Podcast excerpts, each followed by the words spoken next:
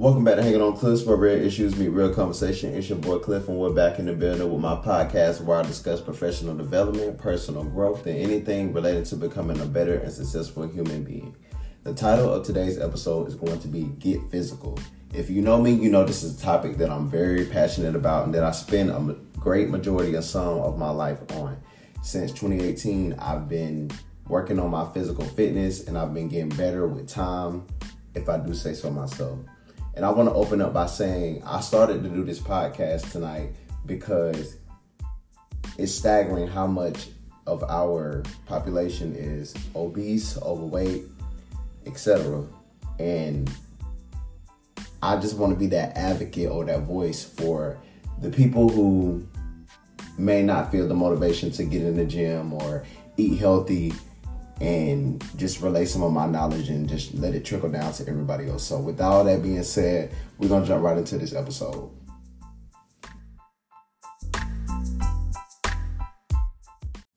First, I'd like to start with some cold hard facts related to eating healthy and getting physical. And the first one being that 30 minutes of exercise a day, five days a week, is the recommended amount of exercise for an adult.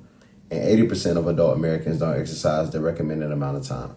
This is unfortunate because we should be the individuals that are empowering the youth to make health conscious decisions and to work out and to live a life eating foods that is going to build them up and not tear them down. And what I mean by that is that the food in our community is called soul food, but it should be called death food because that is exactly where it leads to. It only gives you high cholesterol, high blood pressure, hypertension, all these things that you could avoid if you did not eat it. Working out gives you health benefits, it gives you discipline, and it gives you self confidence. And this is something that we should be telling our youth and trying to promote to them. I started working out in 2018 because I did not like what I saw in the mirror. I felt like I was skinny. I felt like I could make better decisions when it comes to what I was putting in my body. And so I made the conscious decision to go down to Planet Fitness and get me a membership and get into the gym.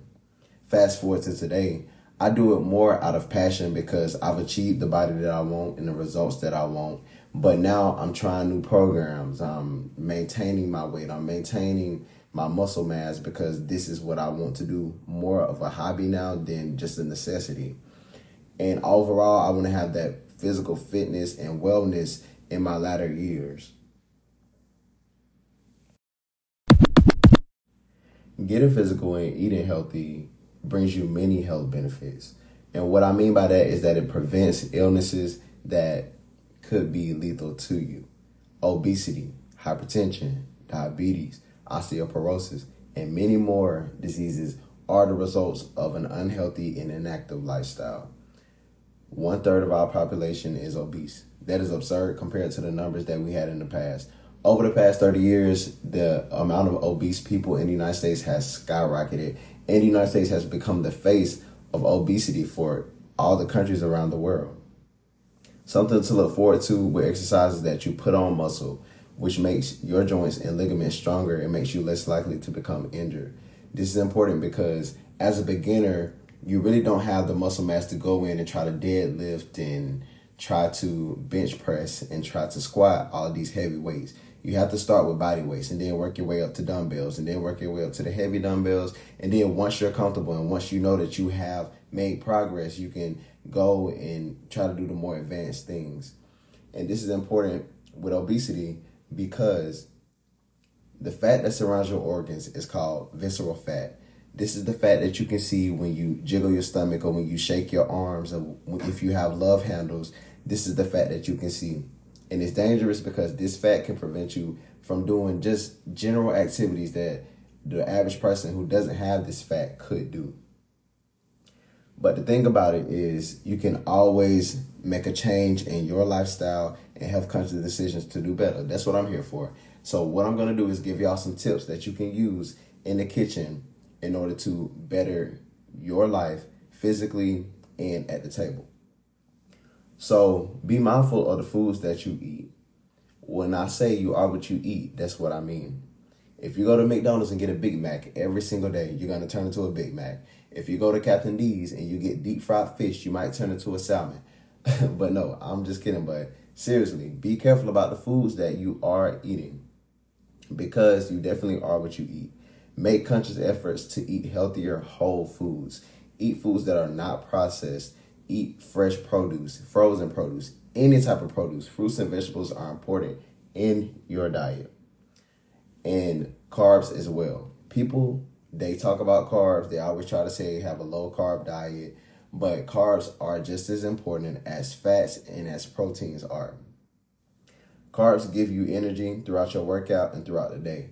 The thing with carbs is that you have to be mindful about how many carbs you are consuming. Just don't double down on carbs every chance that you get, but you know, eat it in moderation. Everything is good in moderation. Healthy fats is also important. Things like almonds and nuts because they help your hormones function properly. And everybody's favorite is protein. Protein, protein, protein. This is what they tell you if you want to lose weight, if you want to build muscle, you have to have the correct amount of protein because protein helps your muscles build and repair after you have strenuous activity on them quicker and it allows you to recover quicker. The most important thing that I took from this health journey of mine was meal prepping. Meal prepping is amazing because if I can go home on a Sunday and make chicken, rice, and broccoli, I have my dinner and my lunch for the week. That way I can continue to go throughout my weekend. I have to make stops at fast, fast food restaurants that may continue to promote unhealthy eating. So, with that being said, those are all things that you can do in your kitchen that will push you to being more healthy.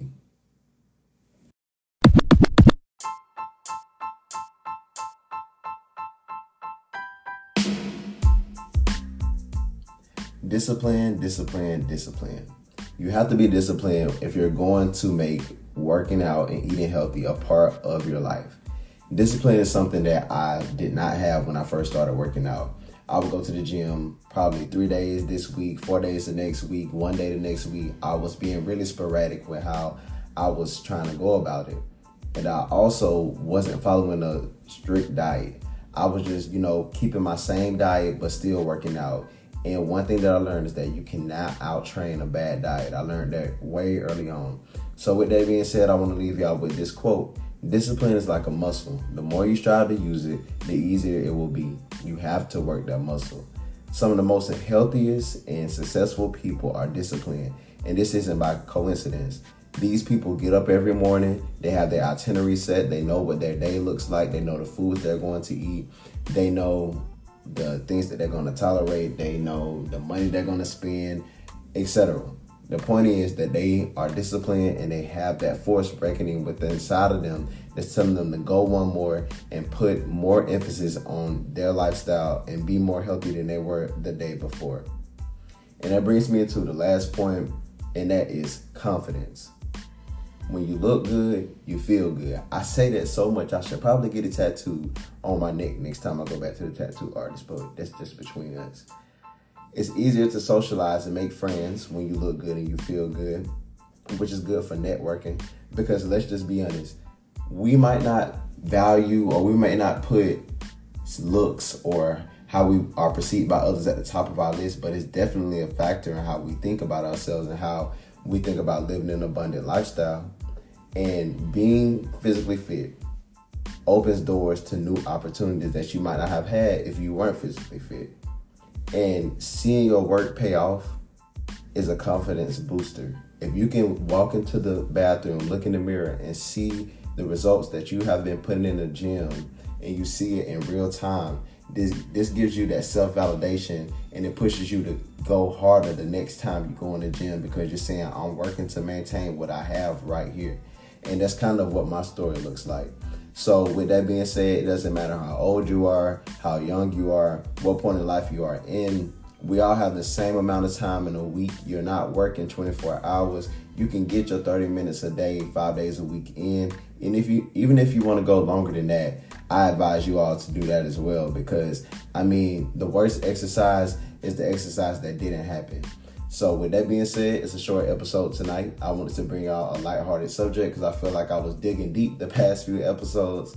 So, y'all can give me feedback on this and let me know how y'all liked it. And y'all can follow me at Hanging on Cliffs on Instagram all together. No spaces, no dots, no nothing.